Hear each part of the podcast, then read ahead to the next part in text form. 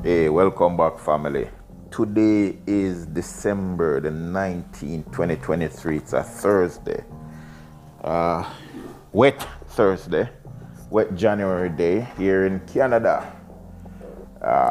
Reading from the book by the author Laurie Gunst, and the name of the book is Born for Dead, A Journey Through the Yadi Underworld. We are now at, I call it chapter 3 because the chapters don't have any number, but the title of this chapter is Blood for Blood, Fire for Fire. I started reading it yesterday, or I started introducing it yesterday, and I segued into some commentary and some thoughts, and that took 2 hours. So that is saved, and maybe one day when I'm crazy enough, I'll post it. Just some personal thoughts was shared, and at least it's saved. So as you grow older and the brain retain less, at least that's safe for me to refer to from memory. But I'm gonna jump straight into Born for Dead by Laurie Gunst, and the chapter 3, Blood for Blood, Fire for Fire, and just start reading right away instead of going out, going down one of my rabbit trails. Once again, any caveats or any disclaimers. The I and I getting older, and the I and I need to wear glasses to read the words. Did I put some eye drops on these dry eyes? I think I did. So I can actually read without reading glasses. So let me try and do that, because I'm not going to succumb to any glasses right now. Too young for that. So let's jump straight into Blood for Blood, Fire for Fire. The book so far has talked about Laurie Gunst. She has shared her experience in Jamaica during the 70s and the 80s. She has really gone down into some places and actually brought back a lot of memories for I and I as I read it. And, you know, as I go forward on this chapter, Blood for Blood, Fire for Fire, the previous chapter being Brambles, I'm going to try not to comment too much or go too much on the rabbit trails, and I think that try starts right now. So let's start reading. Blood for Blood, Fire for Fire. Laurie Gunst, Born for Dead. The guns that traumatized uptowners were so commonplace in central Kingston that Brambles' children vied with each other to identify them. They lay awake in the night and listened to the different sounds made by a single-shot revolver and rapid-fire automatics. The revolvers were antiques by then, a high-powered weapon being the norm since the 1980 election campaign. For almost 50 years, the people of downtown Kingston have lived with intensifying violence, institutionalized warfare with the police, political banditry, and the quieter brutality of being bulldozed or torched out of their tenements so that one politician or another could build a housing project for his supporters. This has been going on in one wave after another since Jamaica went into the first birth pangs of nationhood in 1938. There have always been two Jamaicas, the peaceful island nostalgically remembered by the few, and the one experienced by the rest as the daily burning that Brambles' friend chronicles knew. He was in his early 70s, old enough to remember the late 1930s and early 1940s when Norman Manley and his first cousin, Alexander Bustamante, founded the two parties that led Jamaica into independence. Late at night, when Chronicles came home to Foster Lane and from his daily round of scourging up little money from his friends on the docks, he would sit on Brambles' veranda and reason about the history by the light of the kerosene lantern. In many ways, he said, the politician and their gunman took over where the slave masters and their overseers left off. The practice of intimidation was a logical outgrowth of the brutal intimacy that had always prevailed between the powerful and the powerless. The gang's business did not come from nothing, Chronicle said, and you must understand that this violence passed through many stages. When I was a young man coming up, we used to throw bricks and bottles to break up the other party's meetings. I remember when Norman Manley told us to bring brooms to PMP rallies because people had one in their yard, even the poorest. So we'd carry our broom to all the meetings and chant, "Sweep them out" against the JLP. The broom became the PMP symbol. Chronicle smiled at the innocence of those days. Everything started to change up when the first gun started coming in the 60s, and then things only got worse. Yet the violence was always there. The PMP and the JLP playing divide and conquer with our sufferers. You may be surprised by how much politics means to us in the ghetto, but the reason is because we know that if our party loses, we will starve. Jamaica's two political parties were born in the refining fire of a labor rebellion that started in the late spring of 1938. The First World War had raised the price of sugar, bringing a brief moment of higher expectations to the island's workforce.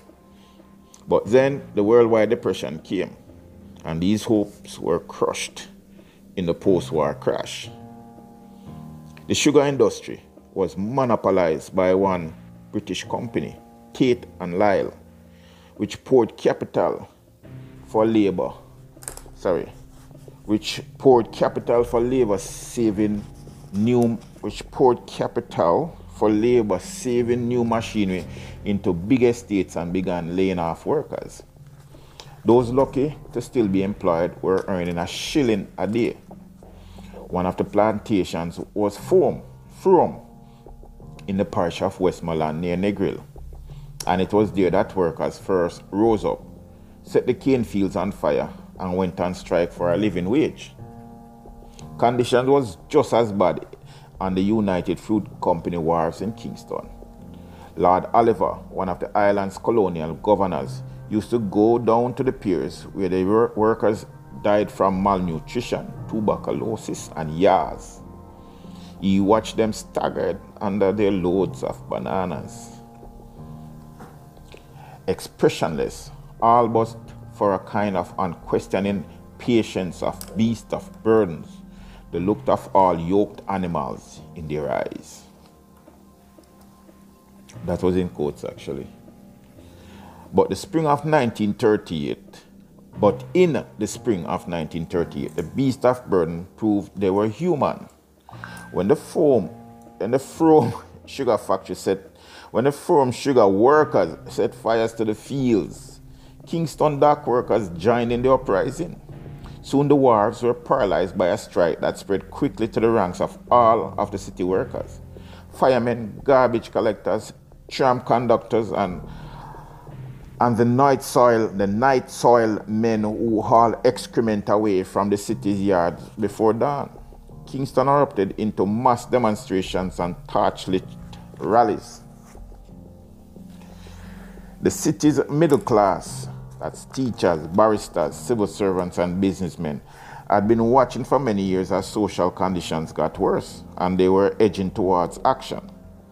Their leading voice was Norman Manley, a soft-spoken, Oxford-educated barrister who went out to the cane fields at Frome and promised the strikers he will help them get their living wage.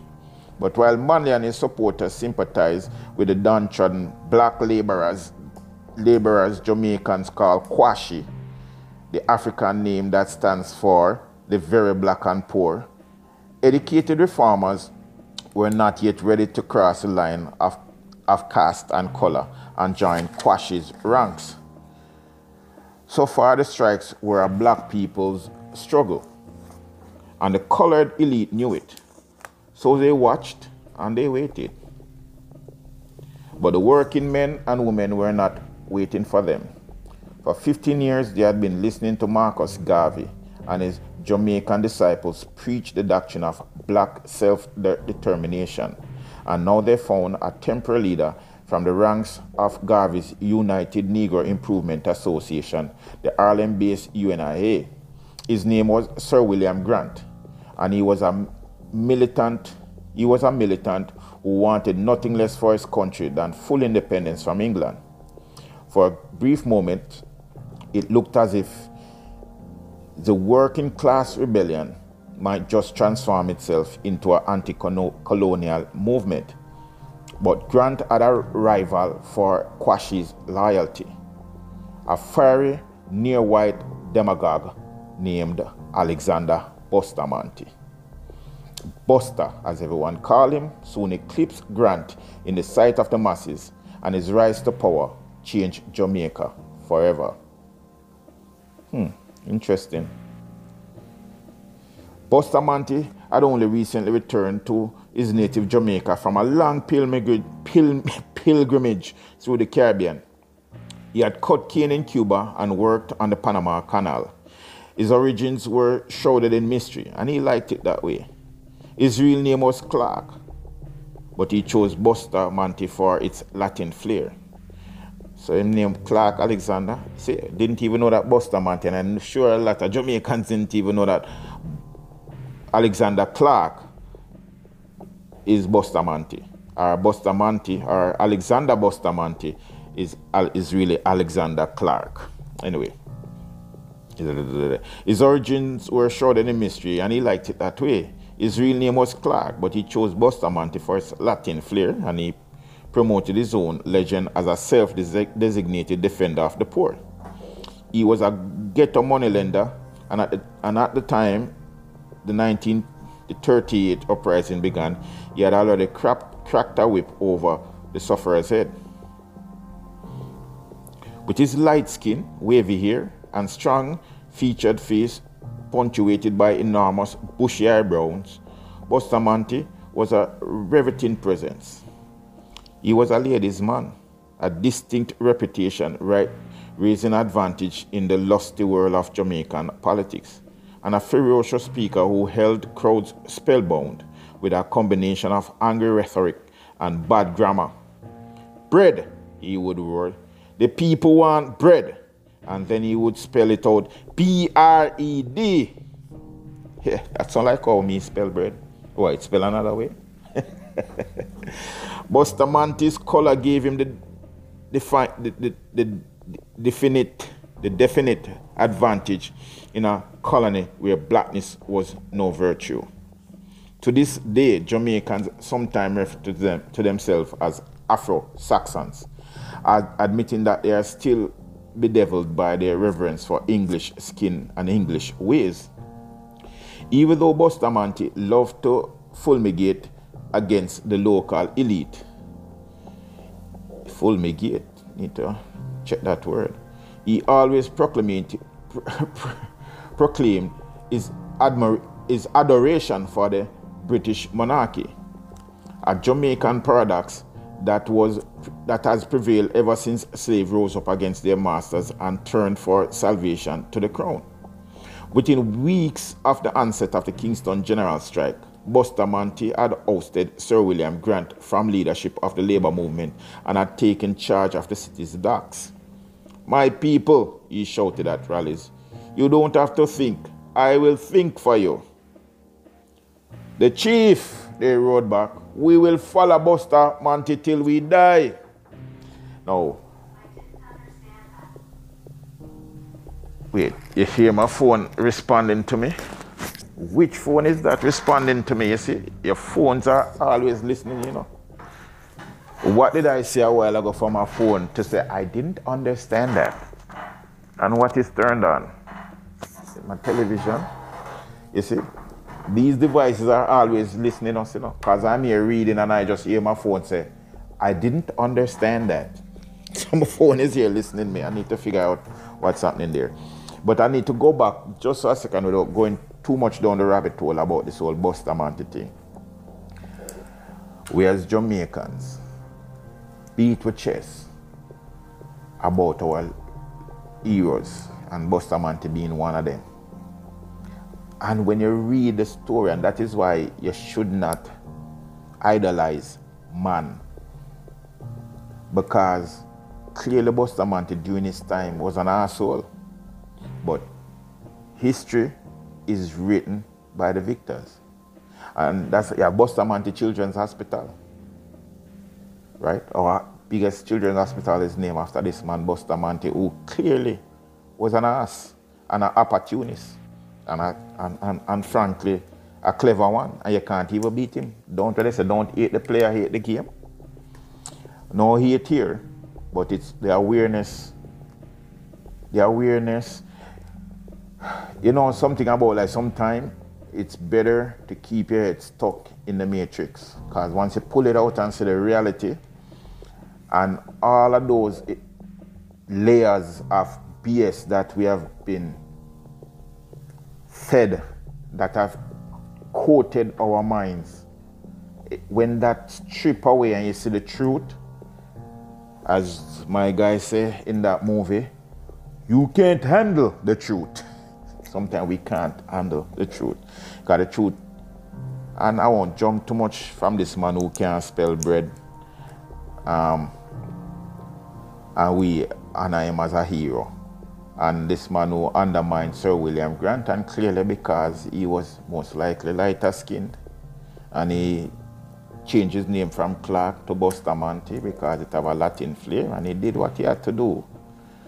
And you know, sometimes they say it's not the journey, it's the destination. And some people say it's not the destination, it's the journey. And some people say it's not the tactics, it's the results. And some people say it's not the results, it's the tactics. At the end of the day, we are where we are. Bustamante is a revered hero, idolized hero in Jamaica mythology, Jamaicaology. And that's where it's gonna be. Bustamante Children's Hospital. That's where they rushed me to when that wire, when we were living on Mountain View Avenue and locking up the shop one night.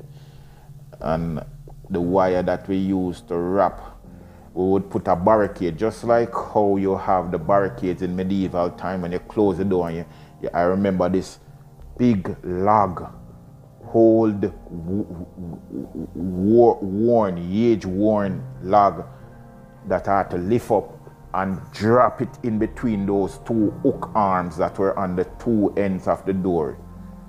And I remember when I remember growing to the point where I could lift it up by myself. Because I remember for many years I couldn't, and then I reached a point where I could probably lift up one side myself, or actually be effective in lifting up one side, or something. Can't remember, but I remember I couldn't lift up by myself because I was that small. And then sometime in my life I was able to lift it up, and when you close the shop doors, you then drop that barricade log in the hook, and then you wire it. We would wire either the doors or we wire the log. I can't remember which one we wire, but we wired something with like a, with something almost like a hanger. Like a hanger wire, when you unravel the wire hanger. And we would wire it each night, because what would happen over time, that wire keep breaking and we'd have to get new wires. And I get another hanger and unravel that hanger and use that hanger wire. And the wire one night flew and went straight in my eye, got stuck in one of my eyes when I was doing it. And they rushed me because they thought I was going to lose the eye. And my mom rushed me to Bustamante Children's Hospital. And what I remember vaguely, a child was there. That was the first time I saw somebody burned. There was another child there in this bed beside me.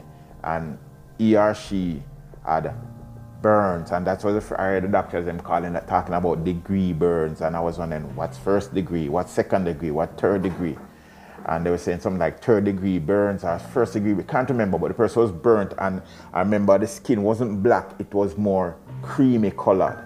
It wasn't black and charred, it was creamy colored and scaly. The burn, the scab was scaly. And there was reds, and it wasn't like a black charred person. There was parts of black charred, but I more remember the skin looking creamy, like pus. But it's not pus, but have a pus color. and scaly. I remember that to this day.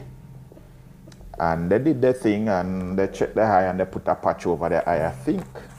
And we were good. So continuing on Bustamante, and that happened at Bustamante Children's Hospital, to keep going. So Bustamante said, and we black people, my people, he shouted at rallies, you don't have to think, I will think for you. Just even reading that line get me so angry, it's not funny.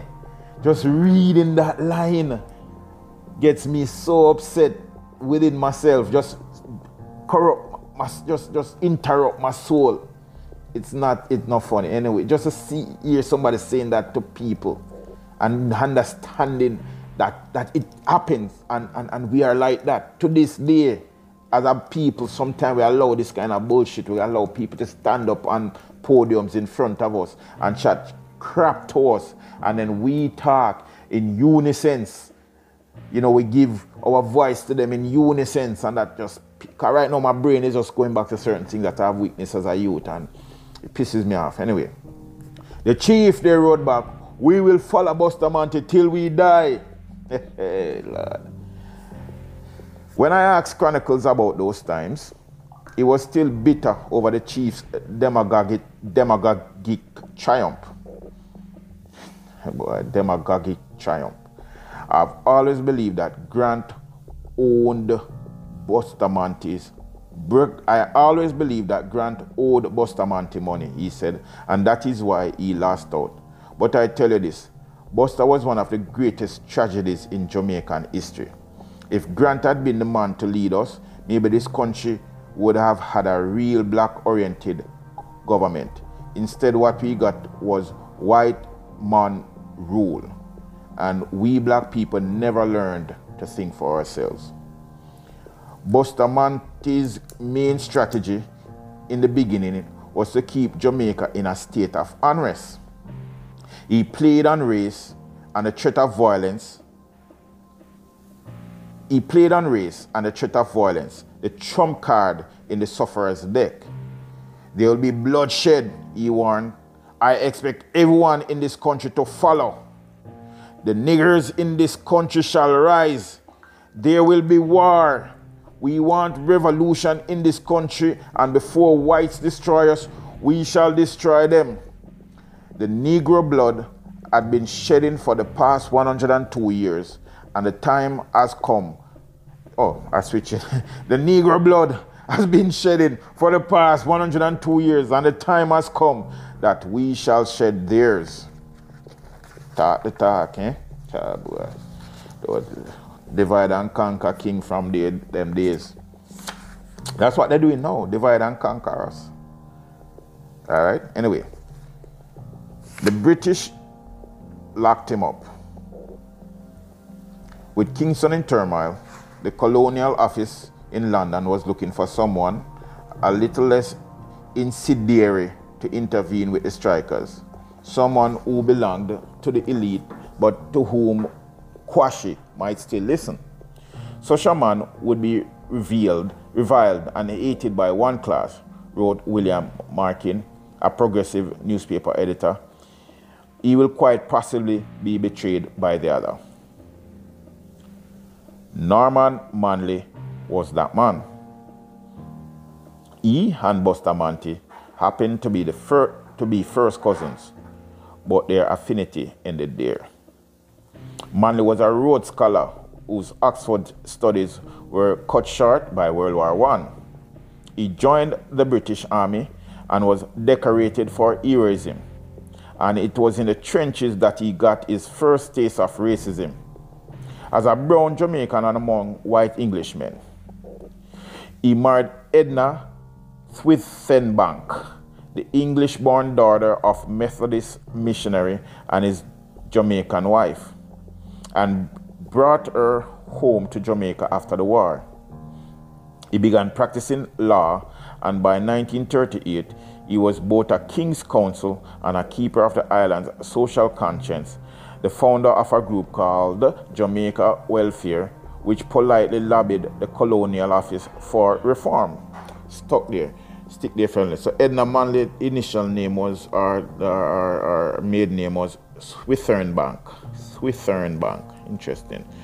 The English-born daughter of a Methodist missionary and his Jamaican wife. Okay, so she had Jamaican parentage, but they were probably living in England.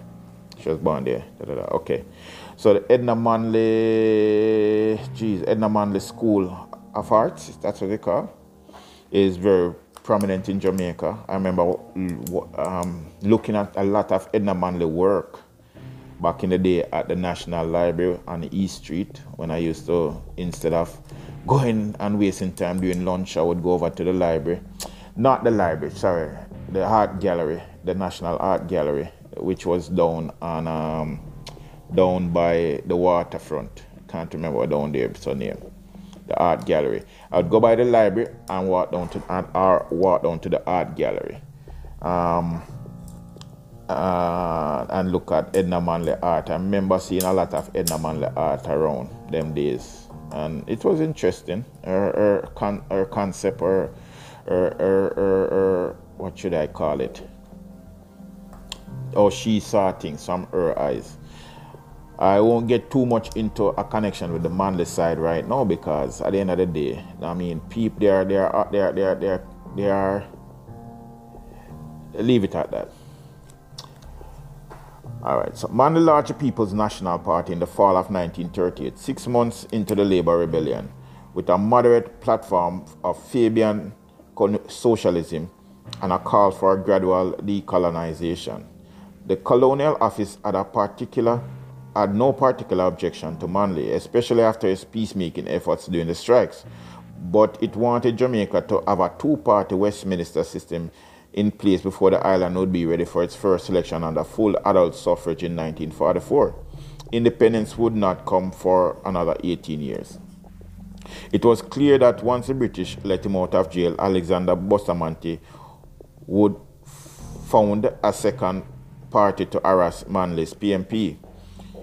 He started the Jamaica Labour Party as soon as he came out of prison in 1942, and from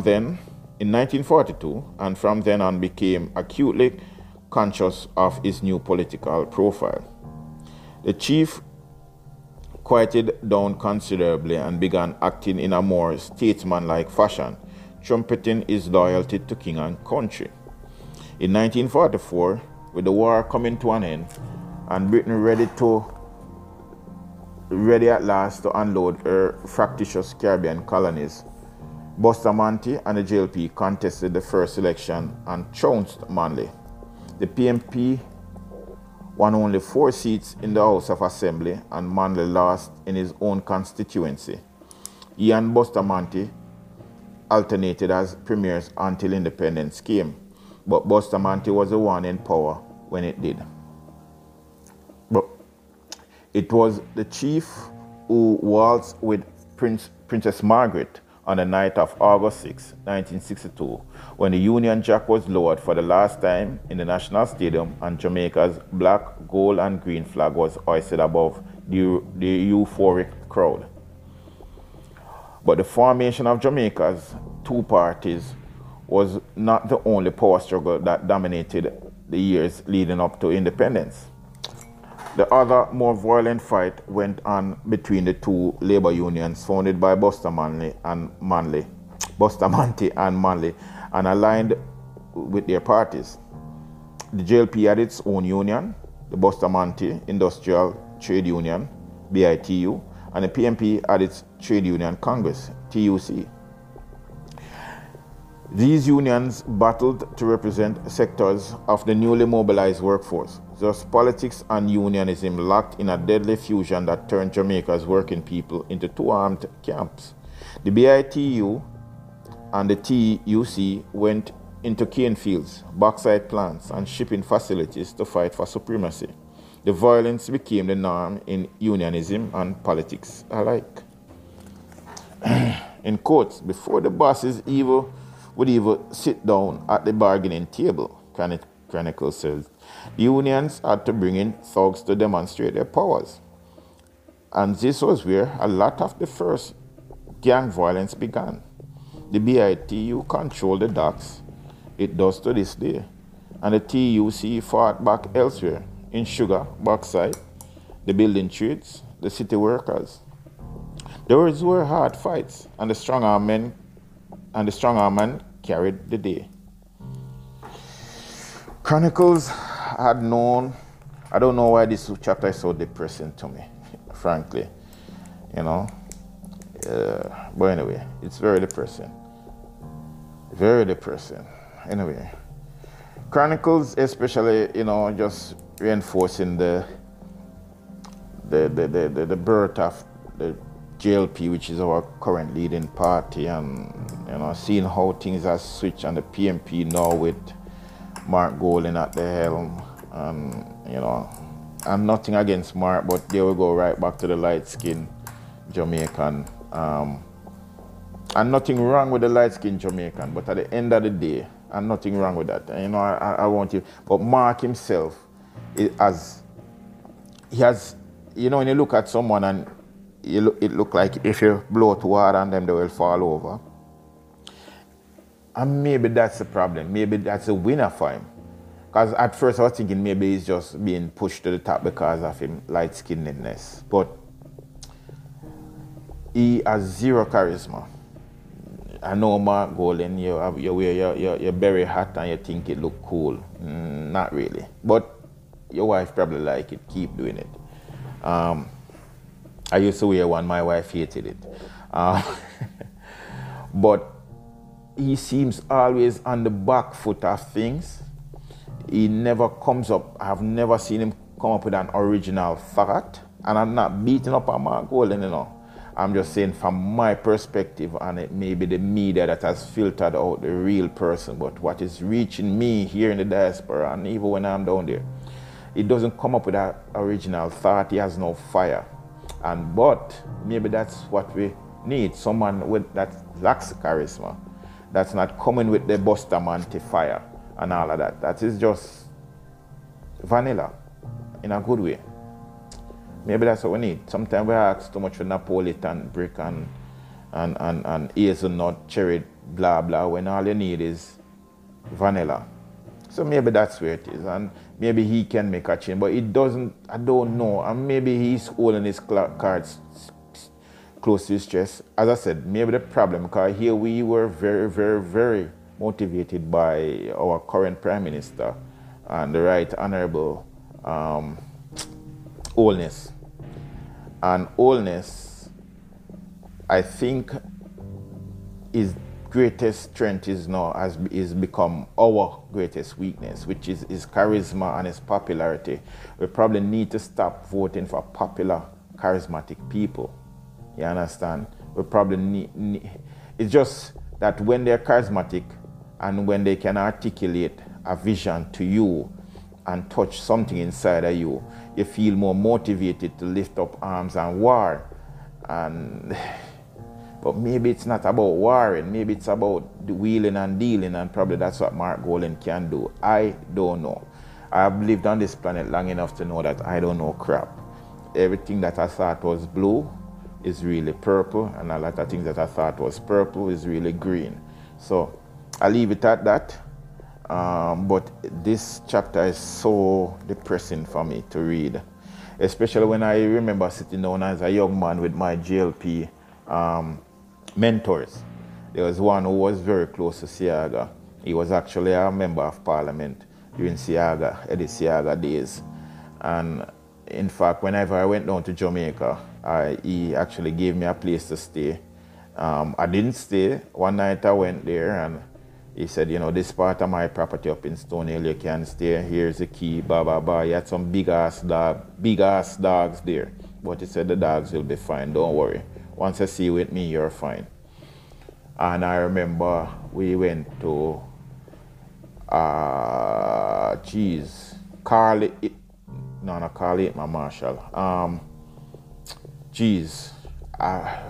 the guy the other day on the cruise, you know. Colin Hines. I went to Colin Hines. Colin Hines had a big session down in NHT parking lot there, and we left there 4 o'clock in the morning. And I said to myself, I can either go to Britain where I know my mama is, and she would open the gate, and I know no gangster not coming in Britain, because Britain have its own ways. Any gangster they already live in Britain.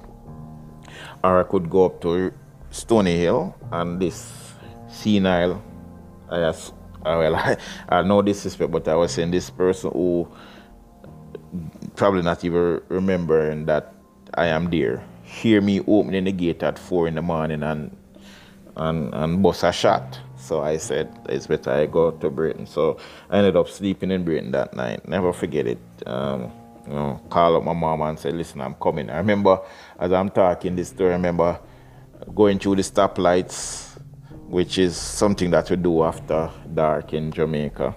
Nobody stop at any stoplight in the 4 o'clock. And I remember getting and patting myself on the shoulder as I found the way without any GPS. Driving down Maxfield, when I leave, I went through, can't remember that road name, then got through down Maxfield, get down to Spanish Town Road, Rima on one side, Tivoli Gardens on the next. Driving down there, got through Greenwich Farm, head down to, can't remember that road, and catch a causeway and get into Portmore in the 4 o'clock in the morning there. That was a nice little drive. But anyway, so yeah, just the fact that, you know, I've been mentored by these people that was, you know, so close to all of this. I mean, before my mentorship with the JLP folks, and this person, I said, he was, I mean, when I went going to his home, there was photos of him and the Queen, is because his cousin was also a prime minister at one time, and there's a photo of his cousin and the Queen, and it wasn't him, it was his cousin and the Queen, his cousin greeting Queen Elizabeth. But there's photos of him and Ronald Reagan. There was a couple photos of him and Ronald Reagan, because he would represent the country and go meet with Ronald Reagan with the Prime Minister at the time, Edward Siaga. And that's a courtship on the JLP side. On the PMP side, I would sit down with people like David Corr and Vivian Blake, Vivian Blake was supposed to run the PMP at one time, but take over from Norman Manley. Vivian Blake was a person who was supposed to take over from Norman Manley, but PJ Patterson, that was a story that they sat down and told me in that basement. Never forget it, in that library basement, or basement library for the law firm, because I would go down there to and read the books. I don't ask me why I'm reading law journals. I was an idiot. And pick the brains of these elder statesmen. David Corr, man, Mr. Corr, you know, rest in peace, you are a great man. In terms of disseminating, maybe this book might refer to you and say otherwise. And Vivian Blake, humble man, but you know, I wish I had known more about Vivian Blake before he passed. Ironically, there's a Vivian Blake that led the shower posse, so it's not the same Vivian Blake, so let's put that aside. All right, so I'm going to keep reading, and hopefully my spirits will be raised, and hopefully I haven't been a downer for anybody listening this, but just kind of reflecting back on all the people have been, you know, just how we have been indoctrinated, taken advantage of. I mean, you can imagine how many times Bustamante or Alexander Clark would laugh at the people in the privacy of his home, you know. It's just sickening. But anyway, it is what it is. He wasn't the first and he won't be the last. So, moving on. Chronicles had known one of the founders of the PMP, Will Isaacs. Wills O. Isaacs would also organize its union. Isaacs never shrank from a fight. And when someone asked him in 19, hold on, jeez, I hope it's recording in a car whenever I go. When someone asked him in 1944 whether he regretted Jamaica's descent into partisan violence, Isaacs shot back, "What are a few broken skulls for the growth of a nation?" Central Kingston was then part of Isaac's constituency, and he became the first PMP politician to play gang hardball with the JLP. He founded his own garrison of street fighters, Group 69, and led it into the fray when Buster Manty's men broke up PMP rallies with stones and their beer battles. I went pause here for a second because my young empress just came through the door. Yeah, you can hear her dog greeting her. This dog is quiet all day until she comes through the door. Then this dog becomes the yappiest being in the universe. So I'm going to pause there. All right, continuing. Buster played rough right from the start, Chronicles said.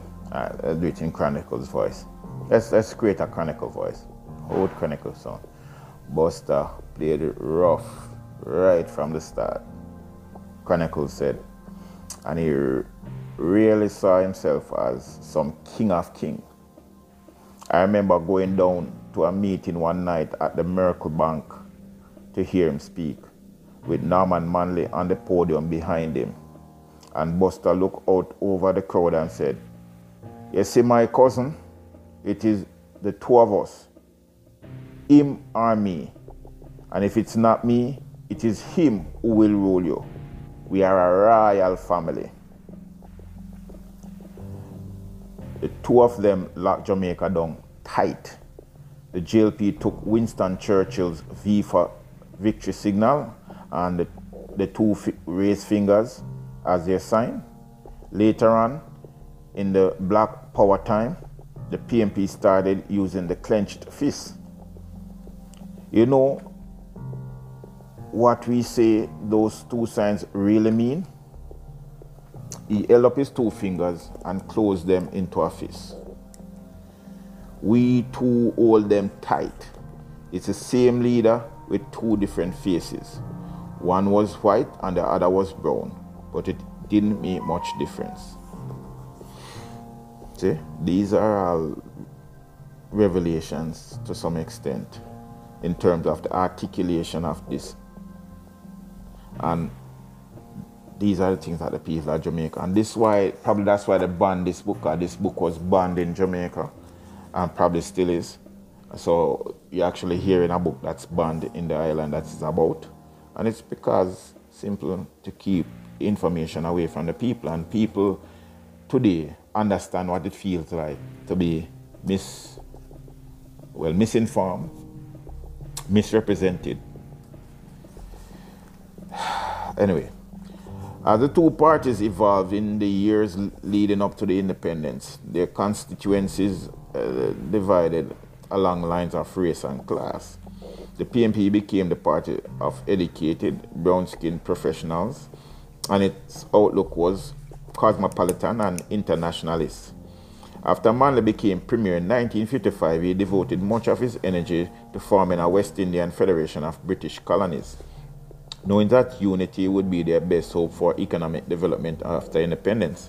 But Buster Manty opposed the federation, as many Jamaicans did, full of large island sense of superiority that made them reluctant to band together with little islands like Antigua, St. Lucia, or St. Kitts.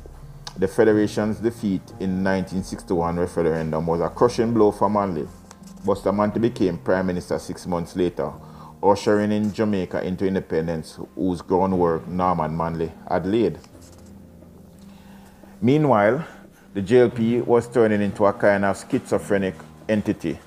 The party of the black have-nots and the reactionary haves, an odd alliance that still persists. Let me see what I must say here. So, meanwhile, the JP was turning into a kind of schizophrenic entity. The party of black have-nots and the reactionary haves. Okay, an odd alliance that still persists. Buster Manty set the tone with his claim to speak and think for the poor while assuaging the class fears of the rich. Irish writer Patrick Le Fermor while visiting Kingston in 1950, met Bustamante and Manley and described the JLP leader as a pistol-packing, hard-living, humorous, ex-rabble-raising demagogue whose every word and gesture had an engaging histrionic phoniness. As Jamaica inched towards nationhood, world events began to impinge on its internal affairs. The Cuban Revolution sent shockwaves through the Caribbean, beckoning other islands to confront their own entrenched elites. The civil rights movement in the United States sent the message of racial equality around the world and struck with gale force on an island whose black majority hearkened not only to the nonviolent words of Martin Luther King Jr., but also to the angrier voices of leaders like Stokely Carmichael, H. Ralph Brown, Huey Newton, and Eldridge Cleaver. The ruling JLP banned black power literature. Interesting.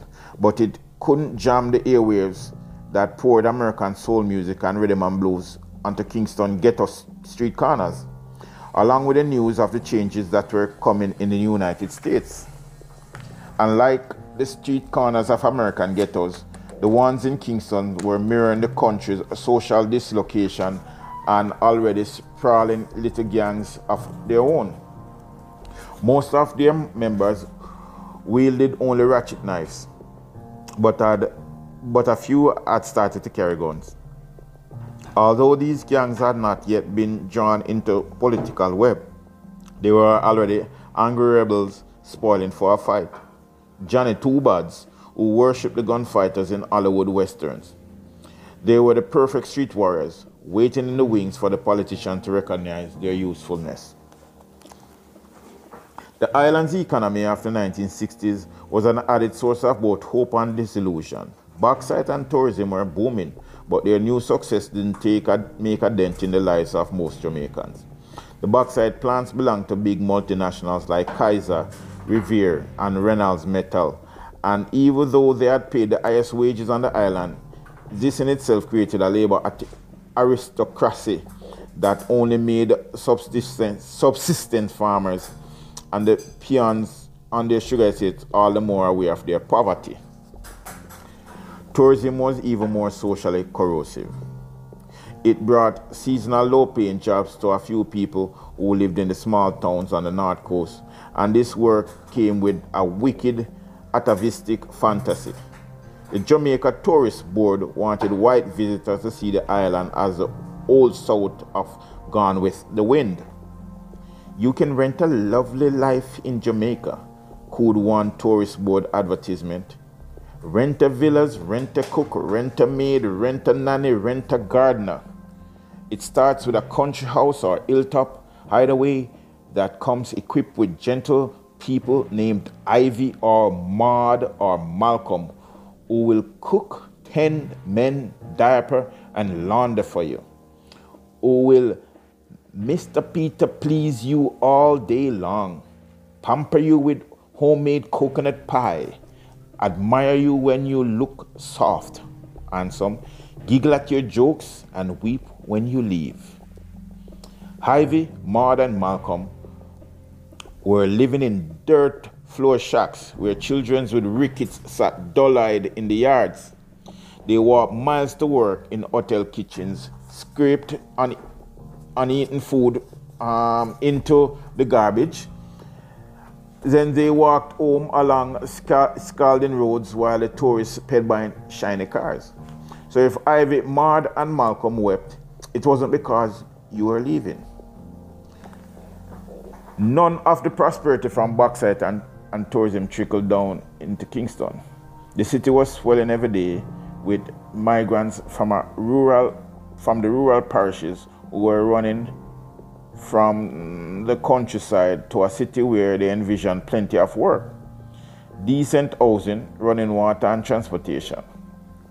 What they found were the dongles, garbage dump and empty land that had turned into shanty towns, booming on the waterfront of Western Kingston. Mid Kingtown would have been pretty, said Joyce, a sweet-tempered, withered prostitute who was one of Bramble's oldest friends. She had come to Kingston in 1960, a young country girl with stars in her eyes. But I got off the train there in the West by Carnation Market and the depot, and all I could see was a pitchy-patchy shanty and zinc fence, Marga Dog and Hungry Belly Pitney. Not a true house in sight. Lord, I wanted to go right back home. But I was proud in them days, and I thought I could make something out of myself in Kingston. You know, once you go a town, it's like you go a foreign. You can't come back unless your pocket's full. The shanty towns had spawned their own culture of African redemption by then, Rastafarianism. I shouldn't have slowed down. I now have to slowly go through this word. Rastafarianism. All right, so the shanty town had spawned their own culture of African redemption by then, Rastafarianism. And the Locksmen were living in the West Kingston Dongle. The lion-maned barefoot prophets took their philosophy from Marcus Garvey's Pan-Africanism and their inspiration from Ethiopia's Haile Selassie. When Rastafarianism was born in the late 1930s, Ethiopia was the only African nation unfettered by colonialism. And Rastafarians believe that Selassie was the living incarnation of Negos, the black man's true God. Rasta is God without an apology, Bramble loved to say, quoting some of his brethren's prayer. They challenge every one of Jamaica's cherished social norms. Churchical Christianity, hair straightened, and Afro-Saxon primness, and the politics that flourished in its intraceably corrupt Babylonian shit system, shitstem, shit system, like system with poo. So there was war between the Rastas and society in those early days. When the Locksmen ventured out of the Dongle, they were hounded through the streets and beaten by police, who took special pleasure in shaving off their dreads. Most of the virgins were apolitical in the extreme and wanted nothing to do with Babylon. But black American militia saw this Jamaican brotherhood as a potential revolutionary vanguard. In 1960, this ephemeral alliance sparked a brief uprising, one of the stranger episodes in the island's long history of revolts. It was Claudius Henry, another Jamaican-born visionary in the tradition of Alexander Bedward, returned to his homeland from the United States. Henry brought with him a small cadre of black American radicals from a group called the First African Corps, the First Africa Corps, based in the Bronx. Soon this vanguard was joined by militant Rastafarians who hearkened to Henry's preachments that he was the repairer of the breach between Africa and the Caribbean. The Rastas believed that he would shepherd them back to Africa. But meanwhile, Henry was stockpiling guns bought with proceeds from several bank robberies committed in New York City by a row cop officer who belonged to the First Africa Corps. In June 1960, the West India Regiment raided Henry's guerrilla camp in the hills above Kingston. Five of his men shot their way out of the ambush and through several police roadblocks, killing 2 soldiers and wounding 3 others. Among the guns and revolutionary literature discovered in the raid was a letter from Claudius Henry to Fidel Castro. "Dear Dr. Castro," Henry wrote, "we wish to draw your attention to the conditions which confront us today as poor, underprivileged people who were brought here from Africa by the British slavers over 400 years ago. We now desire to return home in peace, to live under our own vine and fig tree. Otherwise, a government like yours that gives justice to the poor. Otherwise, a government like yours that gives justice to the poor. All our efforts to have a peaceful repatriation have proven a total failure. Hence, we must fight a war for what is ours by right. Therefore, we want to assure you, sir, and your government, that Jamaica and the rest of the British West Indies will be turned over to you after this war, which we are preparing to start for Africa's freedom. Is completed, and we, her scattered children, are restored. We are getting ready for an invasion on the Jamaican government. Therefore, we need your help. We have the necessary men for the job. The black people of Jamaica are with you and your government 100% and desire to see that Jamaica gets into your hands before we leave for Africa. End. It took another week after the raid for the police to hunt down the militants who had escaped. Their leader, Henry's son, Reynald, was hanged for treason a year later. Norman Manley, Queen's Counsel, was one of the barristers who prosecuted the case, and his arguments against the Rastafarians who followed Claudius Henry did not endear him to the bedroom. But Henry himself became a passionate partisan of the PMP. He served 8 years in prison and came out in 1969, still a believer in the inevitability of African repatriation. In the 1972 election, he threw his weight behind the young Michael Manley, believing that the son of a famous father had seen the light and would send Jamaica's black captives home to Africa to be free. Despite its magical realist undertones, Claudius Henry's aborted rebellion was a very real distress signal, a warning to Jamaica of how deep the fissures of race and class were. David DaCosta, a white Jamaican journalist who began working for the Gleaner and the BBC in the 1960s, saw the Henry affair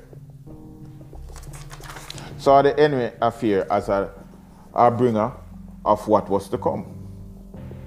Harbinger of what was to come. Our established society has always been very fragile, he said. The problems were insoluble, and you will never really be able to meet your own aspirations. The more decent a society you postulate, the more impossible reaching your own goals become, given the expectations that you yourself engender. When I saw what I saw happening in the 60s was the established societies beginning to break its own bonds. It couldn't meet its own aspiration, and therefore it became hypocritical in its own eye. The judges, the lawyers, the teachers all taught a standard way which they knew could not be met.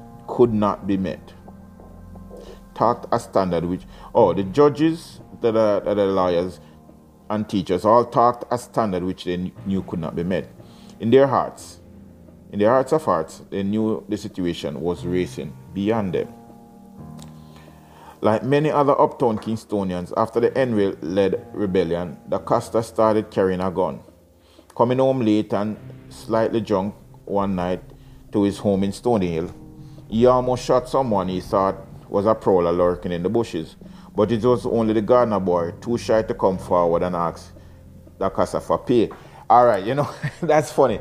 Remember earlier talk about not going to that politician house that he had offered me to stay in Stonyhill, because I know that at night he's probably drunk and he would probably not remember that, oh, so-and-so is staying in the guest house. And I come there and he will shoot my ass. Here is this book saying that DaCosta was carrying a gun, slightly drunk, in his Stonyhill house and could almost shoot his gardener boy thinking he's a prowler. Same thing. And that friend of mine, he is one of the light-skinned Jamaicans. All right, that mentor. How I met that mentor was when I was working at the titles office, and he would come in with his list of properties that he wants the volume and folio number 4 and the name of the person. Normally you would have to go to, you know, what they call this. It's happened so many years, so like nobody can say anything now. Or my little roast, hustle. Instead of going through cashier and paying for each individual search and all of that, and each title you'll have to search it individually, and I think there was a quota as to how many titles you could get, how much searches you could get. He would just slip me the paper, with all the lists, a printed paper, usually like a dot matrix printer, print it or something like that. So some of it not even print properly, I remember, or not even, I probably got it faxed to him because the ink was always crap and it was always out of line. And I would go and find, I think it's the address he would give me, mostly in Sector F in Edgewater. Never forget, it was a lot of it was Sector F Edgewater. And I would need to find the volume and folio number, so I do a map search, find the volume and folio number, then find those titles and write down the name and address or any information I can get on the current owner. And it would give me a list of 50, 100, or something, 20 to 50, not 100, 20 to 50 most of the time. And in other communities also, you know, and it happened that he eventually started a real estate company. And yeah, so this gentleman, that was how I met him at the Ticles. And also I was playing sports in my community. Okay, and that's what tied it up, yeah. And he was Minister of Development and Sport at the time. So as a youth from a certain communities, they want to connect also with the people who they consider influential, are youths who have some, who they perceive have some kind of leadership. So that's how we connected, and we're connected to this day. To this day, we're connected. He's still alive, actually. Yeah. Anyway, but see the caster who is playing his role in this book, almost shoot his gardener, who probably would be me. Anyway, anyway, moving forward, 1 hour in, I probably can finish this chapter today. The next day, I took the gun to the Constant Spring Police Station and turned it in. I said, "Here, you keep it." Who is talking? I don't even know who is talking. The next day, I took the gun, because this is in quotes. Who is talking here? David Acosta. I guess it's David Acosta talking. Yeah. So David Acosta talking. The next day I took the gun to Constant Spring Police and turned it in, I said. The next day I took the gun and took it to the Constant Spring Police Station and turned it in. I said, "Here, you keep it.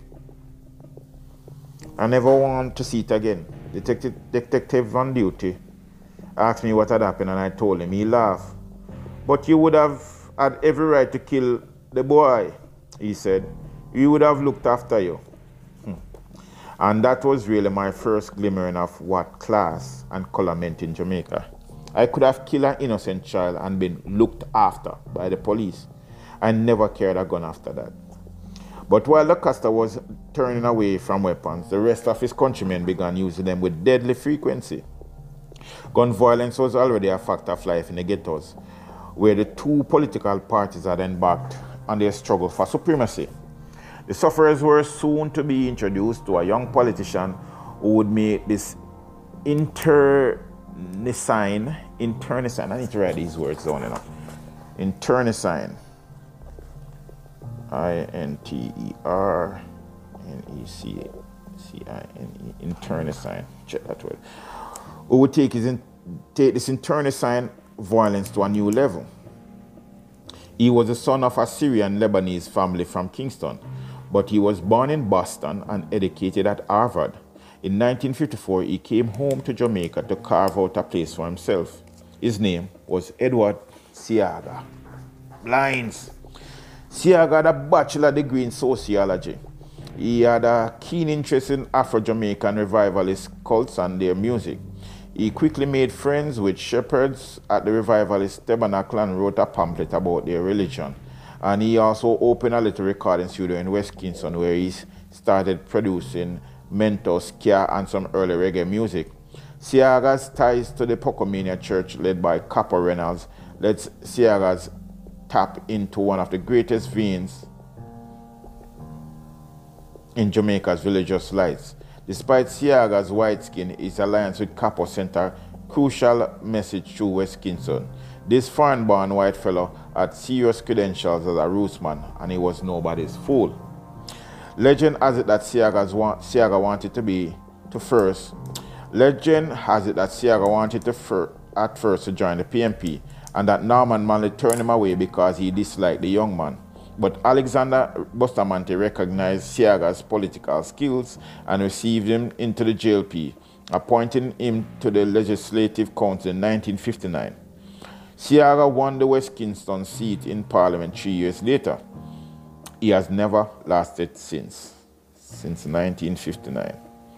The JLP then named him Minister of Welfare and Development, a position he soon began abusing so savagely that the sufferers called him the Minister of Warfare and Devilment. Devilment. No, sir. As them say, after bad things make joke. Siaga saw the surest road to power lay in building housing for supporters, and in 1966 he embarked on a particularly brutal siege of slum clearance in West Kingston shantytown called Bakawal. The neighborhood was packed with PMP supporters and Rastafarian squatters living in tiny shacks built out of flattened gasoline cans, hammered tin cheese tins, and salvaged lumber. It had not been easy to build, but the people of Bakawal had managed to make a community of their own. Right, let's down Bakawal. Need to do some work on Bakawal. Bakawal. This is our history. Siaga routed them with bulldozers and squadrons of police. The destruction of Bakawal was something that no one who witnessed it ever forgot. Some of the Rastas tried to fight back, and a few lay down in front of the advancing machinery, but they were no match for the police with their rifles and tear gas. When the shanties were leveled and the bulldozer that scraped them into piles, work began on a housing project called Tivoli Gardens, TG, where Siaga rewarded his supporters with homes. They became his people for life. TG. Oh boy. Anyway, the PMP did not stand idly by while Siaga became the patron saint of West Kingston. Alright, a little bit about TG. I can't remember a couple of years ago when they had Dudus, when the American authorities were looking for Dudus. They wanted to extradite Dudus. Dudus, which is the son of Jim Brown. Jim Brown, which was a bodyguard for Edward Siaga and leader of the Shower Posse. And Dudus, a claim, was taking refuge or being hidden or being covered by the people in the same Tivoli Gardens. And I remember, and this is one of the reasons I always tell folks in Jamaica, Jamaicans in the diaspora is no less responsible, or probably even more responsible for Jamaica. And I say that a little facetious, but no less responsible and have and can claim Jamaica in no less fashion than Jamaicans who live on that island. And I'll tell you why. Each person their own still, because some people, yes, but you have some people overseas that relinquish anything to do with Jamaica, and you have a lot of people who live in Jamaica who relinquish anything to do with Jamaica. If they could get out, they would. So not being physically at one space or the other doesn't make you any more or less connected and entitled, so to speak, for lack of a better term. I remember when the whole do this thing was going down and it made the international news, and they said they had spy planes from the US, and you could see some spy planes flying over Tivoli Gardens and the shootout and the place under siege for how many days, and police Renata Adams having him gun, and people, and all that what was going on. And the news, international news, was somehow that a warlord was being hidden by the people or something to that effect. And I remember Afghanistan. Is he from Afghanistan? I think it's Pakistani. It was Pakistani. A Pakistani engineer at the company I was working on, my team, a senior guy, turned to me and in his very thick Pakistani accent, he asked me, why is it that us Jamaicans give so much trouble and why are we hiding our drug lord? And he pointed it at me. Why you? I was the one responsible, me. And that's just one of those incidents where, and I'm sure many Jamaicans in the diaspora all over the world are the face. They are the face. They are the first. They are the, in quotes, ambassadors for Jamaica in their communities, in their groups, at work, in their churches, in their organizations. Somebody drive past them and they encounter someone just at a supermarket. You are the face, you know. You end up being the face of the country. And so when people start tiffing and tearing, sometimes you just sit back and laugh to yourself. Anyway, moving forward about Tivoli Gardens. I had to divert on the Tivoli Gardens thing for a minute. Anyway, they became People for Life. The PMP did not stand idly by while Siaga became the patron saint of West Kingston. A young politician named Dudley Thompson ran against Siaga and lost, but in the process began to carve out a power base of his own in Western Kingston. He was a sharp man with pudgy features and he wore a knitted tam to signify his solidarity with the sufferers. People called him Cuddly Dudley behind his back, and he took himself very seriously. A British-trained barrister like his friend Norman Manley, Thompson went to Kenya with a legal team that defended Jomo Kenyatta against charges of sedition. And after that, he started calling himself the Burning Spear, like the African freedom fighter. Thompson and Siaga fought a proxy war in the streets of West Kingston, mustering small armies from the ranks of the neighborhood's top gunmen. These gangs were the ancestors of every political posse that came later. Siaga's main squadron was the Phoenix, whose leader was Zaki the High Priest and Frank Badward Gillespie.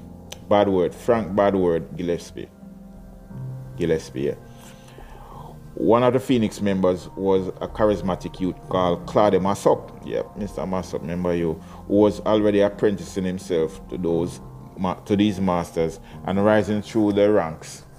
He would become the undisputed Don of Tivoli Gardens in the 1970s until I think they'll light up Mr. Massop.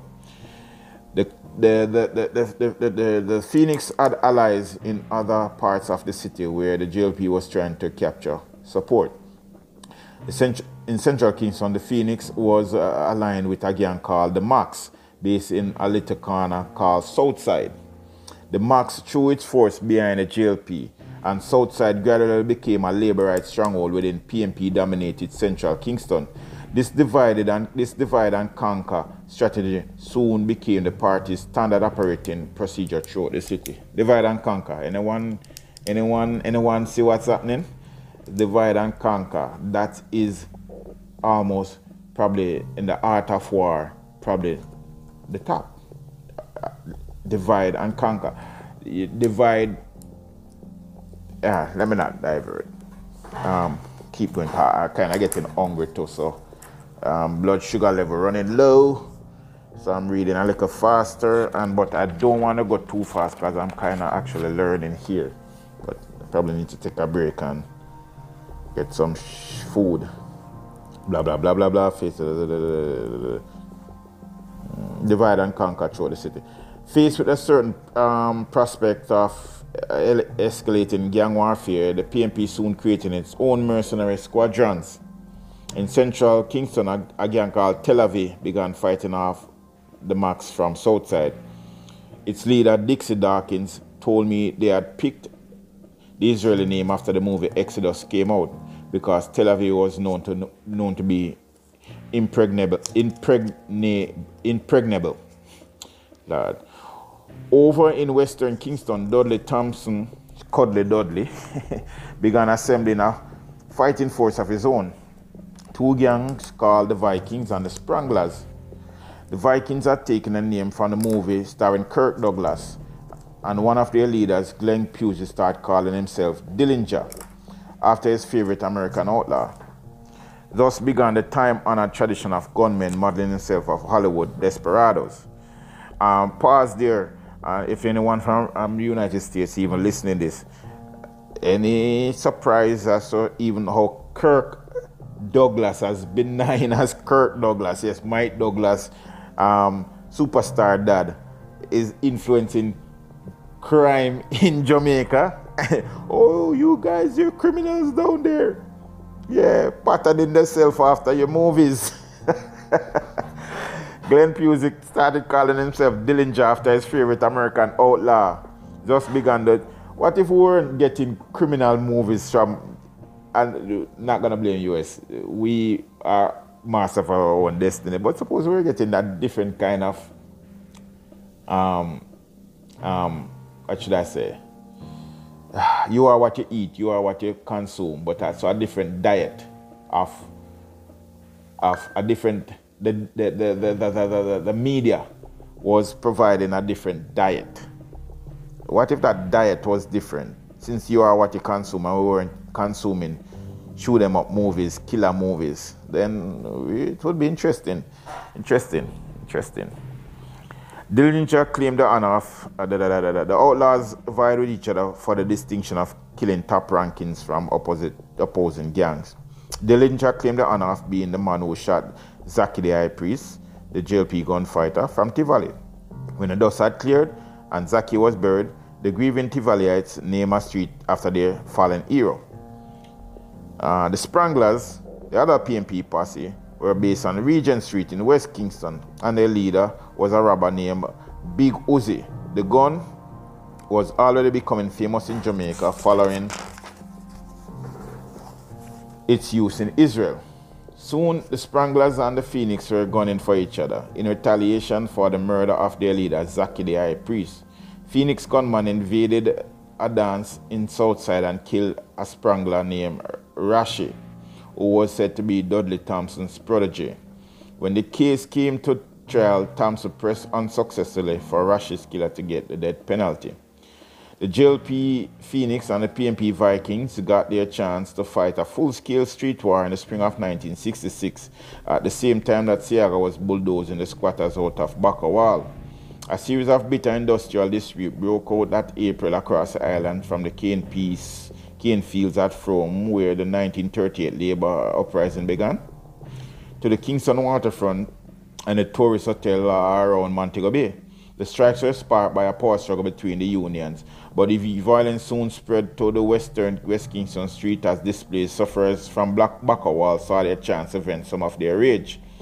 The Phoenix and Vikings rampage against the police up and down the waterfront along Spanish Road and through the narrow streets of western Kingston.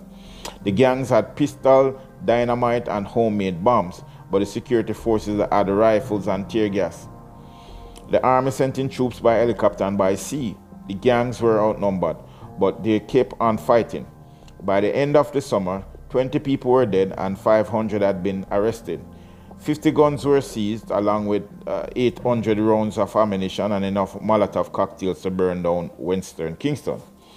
By fall, Kingston violence had taken on a frightening and permanent new pattern. Now the gangs were attacking dances, movie theaters, the rum shops downtown, and some of the gunmen were going uptown to rob the homes of the rich. The ruling JLP declared a state of emergency that stayed in effect until 1967 election, in which it won a majority of parliamentary seats. By then, the gunmen who worked for the politician had become the new lords of the street, politely hailed as community leaders who could wage war and make peace. Some started calling themselves the Untouchables, in homage to Elliot Ness, because they were beyond the law's reach. I probably need to stop and get something to eat now. Soon finish.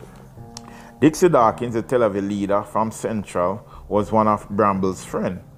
He was green and pretty much retired from active duty by the time I got to know him, but he still had a soldier's glint in his eye despite the soft, Buddha-like punch out of the waistband of his track shorts. The three of us often met at a rum shop on the old Tel Aviv corner across the street from a mural of Michael Manley and Marcus Garvey decorated with graffiti that said, "Siaga raped Jamaica, we want no war." Siaga was a man who in them times used to move with the radicals on the street and kick up pure rumpus, Dixie said. "We call him Blinds on account of the dark glasses he always wore. And when Blinds walked, it seemed like he had all the power in the world.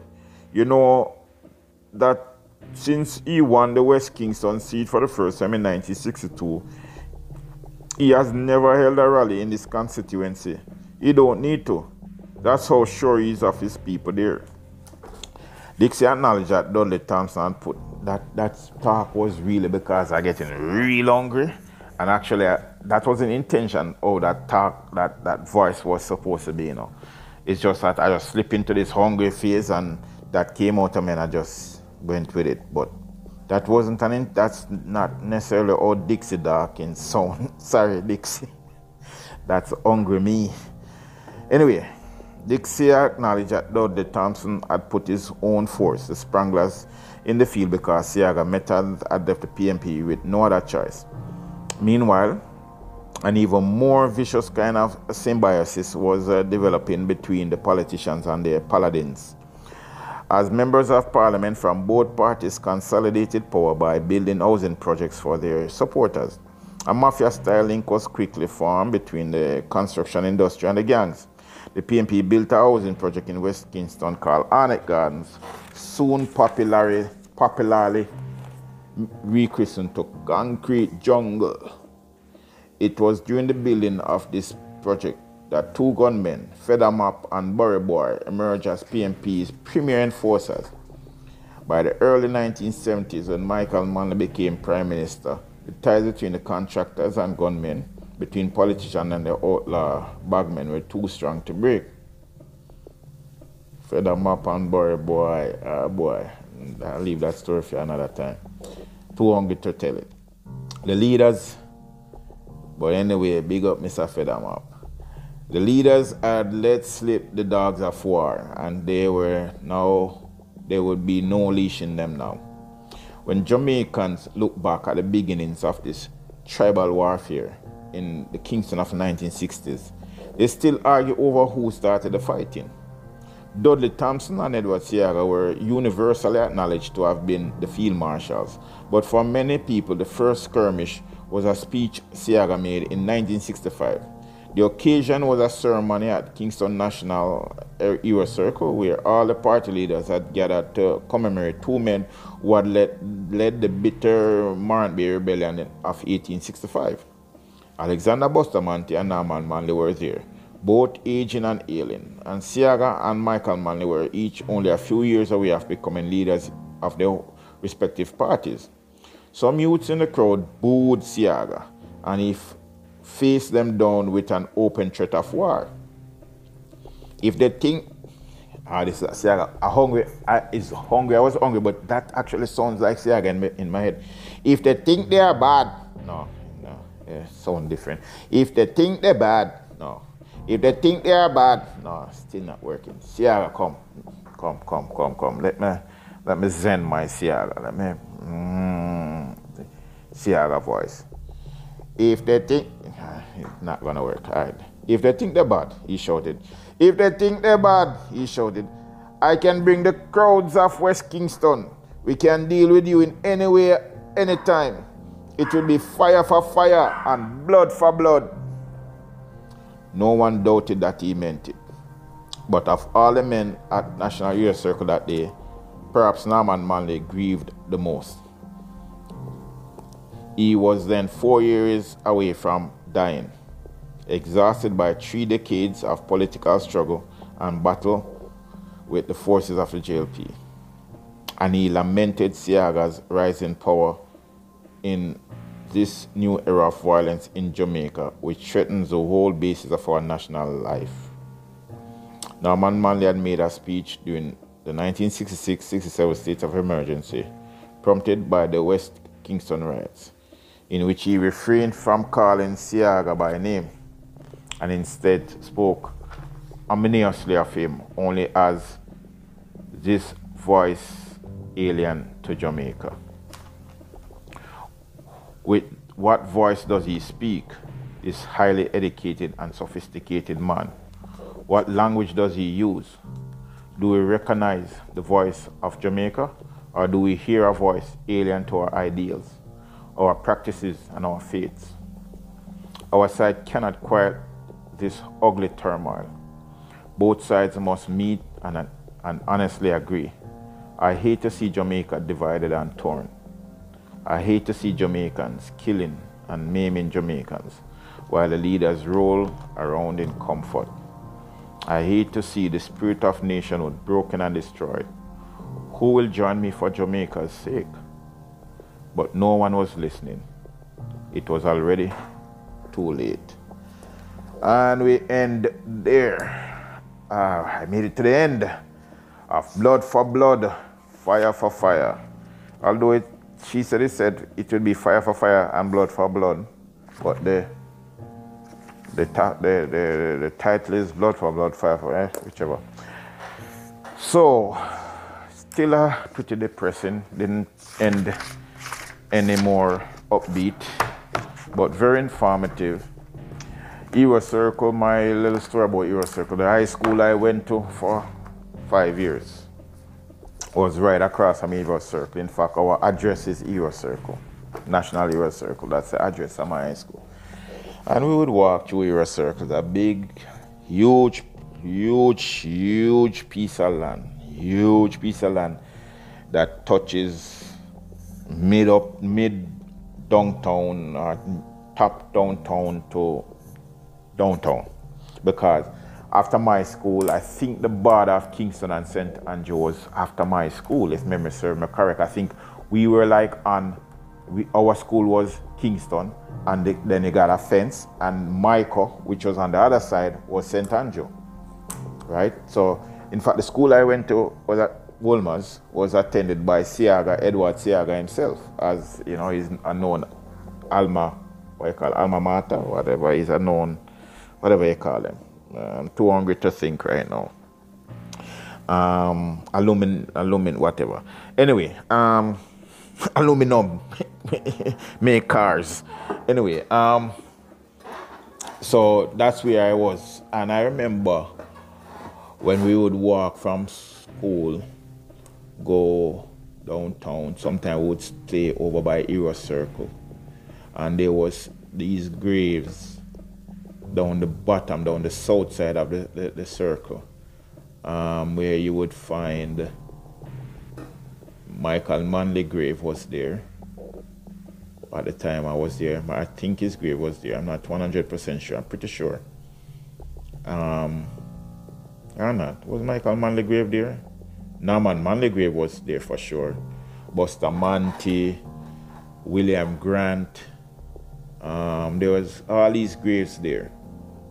And you would have a little house, a little guardhouse, a little 4x4 house with a peak roof, red and white, and a soldier would be in there guarding always.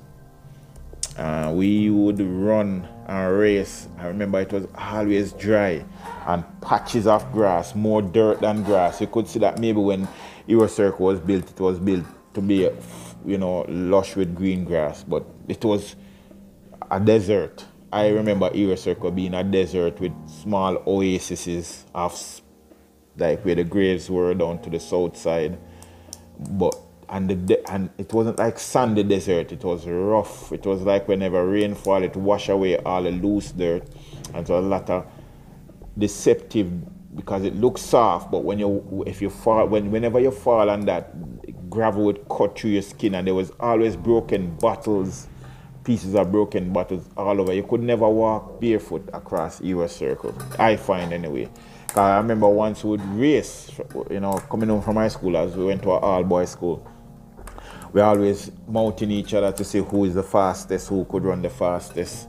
And I remember we would set up and race, and sometimes you want to take off your shoes to run. And man, when you're done, your foot bottom filled with buckle. broken bottles. I remember, man, Jesus, please, I feel the pain just remembering it, you know.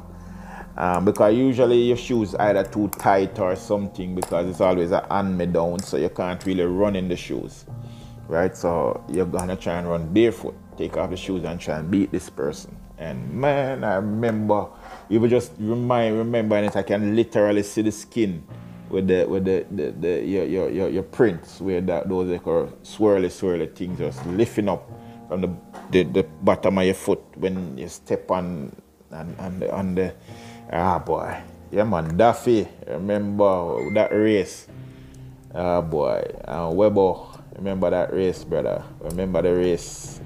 I used to race along Euro Circle as young men. So it's amazing just to read this book and know that we were there in these historic places and historic times, and we were just existing. We didn't even know what was going on. They were busy being taught colonial history, the history of Europe. The only Martin Luther I was taught about in high school was the Lutheran, something to do with Christianity in Europe. Martin Luther was some Lutheran and started some satire, and I remember our history book was called From Brezhnev to Bismarck, or From Bismarck to Brezhnev, something like that. And it was all European and about the Tsars in the Tsars, Nicholas, something like that, and oh, they killed his family, the Russian Revolution, and they killed his family. Those are the things that we were taught. We weren't taught. I don't think one day any of my teachers came into class and said the words Marcus Garvey. No, yeah, they probably say it, the names when they're talking about you got to know the heroes. But that was it. That was about it. I remember when I wanted to learn about Marcus Garvey I read this book, and the book, I didn't even get the book. I got photocopy of the book. It was Loose Leaves, which was one of the most difficult things to read because it wasn't collated. So I had to try and collate it myself. But someone somehow had photocopied a book, a Marcus Garvey book, and somehow I got it. Maybe I bullied somebody for it, I don't know. And shamefully so, but it is what it is. You have to do what you have to do. And the book came stapled, or the papers were stapled, but staples were popping out. So it was all mixed up. And that's how I learned. I read some of Marcus Garvey quotes and I remember thinking, why weren't we taught this? Why aren't we being taught this? This is interesting. I was probably in fifth form at the time. So fifth form being like the last form to graduate unless you go to sixth form. But I left at fifth form. I left and we went to. My leaving high school was the most, it's probably a story of my life, you know. Things just happen, which is one of the reasons why I reach a point where I try to plan and think and double think and probably it's not the best way to be still. But, you know, you think and rethink and think and think again. Even this before I post it, I might think and rethink, but it's going to be posted. The other side I always win. Because, you know, after leaving high school, I just didn't take high school seriously, frankly. Didn't take it seriously. After leaving, I needed to get some more CXCs. I didn't have enough to go to university. So, and the thing was, oh, you got to go to university. And by the time I reached a point realizing that, you know, university is a thing. It was too late. I idled out most of especially maths. I hated maths. I decided I wasn't going to learn maths. I don't even know how my maths teachers never kicked me out of class. I remember even doing the CXE exam, and if there were 100 questions, I probably could answer 3. I don't know the other 97, the other 94. See, I don't even know maths. I can't add. Anyway. And I remember even getting my maths teacher so angry. She draped me up one day. She said, You take my class for, you take me for fool. She was an Indian teacher. She was from India. She wore the Indian dress with it, you know, wrapped around, and she had a dot. Never fixed. Her name was Miss Kumar. Was she Miss Kumar? I can't remember if Kumar was her name or Kumar was. Yes, she was Miss Kumar. My maths teacher was. Okay, she was Miss Kumar, my maths teacher. And I had another maths teacher, a chemistry teacher, something named Mr. Damdar later on. So we had Damdar and Kumar. Kumar was my maths teacher. Yes, Miss Kumar. I wonder if I can find her. Jeez, she's probably passed and gone by now, but she was young. Miss Kumar. Miss Kumar. Yeah, I know I type in Miss J. ICA. Let's see if I find her. Oh, no Kumar. No Kumar. Kumar is all blacked out. I see a lot of my school, which is. Alright, let me try Mr. Damdar. Damdar. Although I wasn't interested in Damdar, D-A-M-D-A-R, Damdar. Damdar. No Damdar. Ish. All right, let me take out my school name and just put Kumar. And put Kumar, Jamaica. Kumar. Artist Kumar. Okay, so a reggae artist named Kumar. Forget it. Just put maths. One more try. Mathematics. M-A-T-G. Mathematics. And Kumar maths class. Let's see. Maybe here we go. Yeah, I give up. Anyway, so I'm gonna wrap up now. I wanted to just reflect geez, what is the place name? Ewa Circle, and the fact then it kind of segue into the fact that we are right across. We are actually on Ewa Circle. I remember, those days, man, walking up Ewa Circle from jumping off the bus, and we would walk fast. Fast walking, nobody wanted to run, but we would walk fast and see who first reached school gate. And would walk and change gears, pretend change gear with way hip and my hand. That's always crazy. That was the extent of us owning a car. But very great work, Laurie Guns, in putting this book together. It is, I know if in retrospect I can look at it and say it is it clearly is more. I don't even know if it's left or right, because Monday being socialistic and Eddie Siaga was more of a it's weird because I don't even know the difference now, but Eddie Siaga would more be aligned with the Democratic Party, and Monday would have more been aligned with the Republican Party. But no, because when you think about it, Eddie Siaga days, he actually was connecting with Ronald Reagan. A lot of Reaganomics came through Eddie Siaga, if memory serves me correct. But as I think his chronicle said it earlier, between the fist and the V sign, the V sign comes down and turns into a fist. Same person, just two different faces. And that is something in Jamaica that I noticed, that we are ruled by a monarchy, local monarchy, of the same people. And the only way that will ever change is for these people to die out. And when I say die out, they have to grow old and die. Although some have been passing down the legacy from family member to family member, from generation to generation. And we see it, and they know who they are politically. Some even have gotten their wives into politics, or their spouses into politics. And their spouses have entrenched themselves.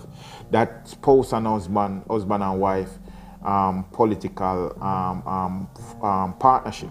Our Prime Minister has done it too, which I mean, from a different perspective, he's a black man, so it might be a counter to the what has happened in the past. We don't know, but and you never know. It's all about strategy. It's not, you know, someone say you can't fight a war of attrition with attrition mentality. If you're fighting a war of attrition, then you use maneuver. You turn the war into a war of maneuver. So maybe it's a maneuver by Mr. Holness. And you can't even, when you think about it, you can't even blame him. Yeah, I mean, there's no Holness ancestry political that I can think of. Holness came up through the ranks as a Minister of Education and whatever else. So him being there is him being there. And it was actually at the detriment of Bruce Golding that Holness flew to fame.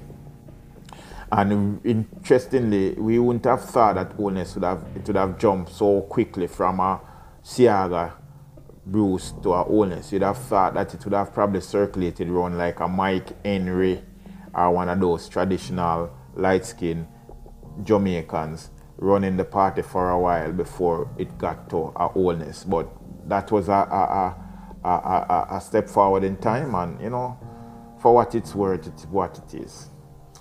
At the end of the day, I am a big advocate of trying not to focus on people and the differences that will look like in today's day, because it all has to do with today's day too. Okay, I'm gonna have to wrap up. But in today's day, because at the end of the day, as I said to people, if you check your history, and unfortunately we weren't recording history properly. History has never been recorded in an objective manner. History has been recorded in a very subjective manner. So the history that we know is through the eyes of victors and through the eyes of the people who recorded it. But everybody has their opinion, and everybody wants history to be a recollection of anything to be done the way they saw it, right? It's not like you're going to recall something in the way you saw it. You're going to recall it in the way... So, in an objective way for everybody to understand it. You're going to recall the thing the way you want it to be recalled. And so that's that. All right, I just got distracted there. So at the end of the day, even my recollections right now, although I try to be very transparent and very honest, not transparent, I don't try to tell too much stories still, because even some of the stories I have held back. But you're still trying to be honest though, and try to keep it unaware of the audience. Don't become aware of the audience, although I'm aware that my wife might one day listen to it and look for me and say, "You okay?" Because that's her thing, you know. Her thing is, "You all right? You know, you're fine, you're right. You talk to yourself, you this, you that." But one thing I even found, that talking into this thing and disclosing, and even my daughter walking by and hearing me talking must be saying, "He's talking as if I'm not right here." But at the end of the day, it's an exercise that you do, because if you don't, then you keep the thoughts and the knowledge within yourself. And I've done that for many, many years. And I know, yes, the world is happier for it. But at the end of the day, you put it down. And at the end of the day, it's what comes from the inside out. And at the end of the day, you know, for what it's worth, it's here for anyone to listen. So the next chapter in Larry Gunn's Born for Dead is called Endgame. We are not even halfway the book, and it's talking about Endgame. So I'm not sure what's happening here. But the next chapter, which will be chapter 4, will be called Endgame. Larry Gunn's, G-U-N-S-D, Born for Dead, B-O-R-N-F-I-D-E-A-D, A Journey Through the Yardi Underground. If you want to buy it, it's on Amazon. It was banned in Jamaica, I understand. You can buy it, but in the meantime, if you don't buy it, you can torture yourself and listen to me. Anyway, one love, stay blessed, God bless. You know, love, peace, and happiness. One love to you and your family.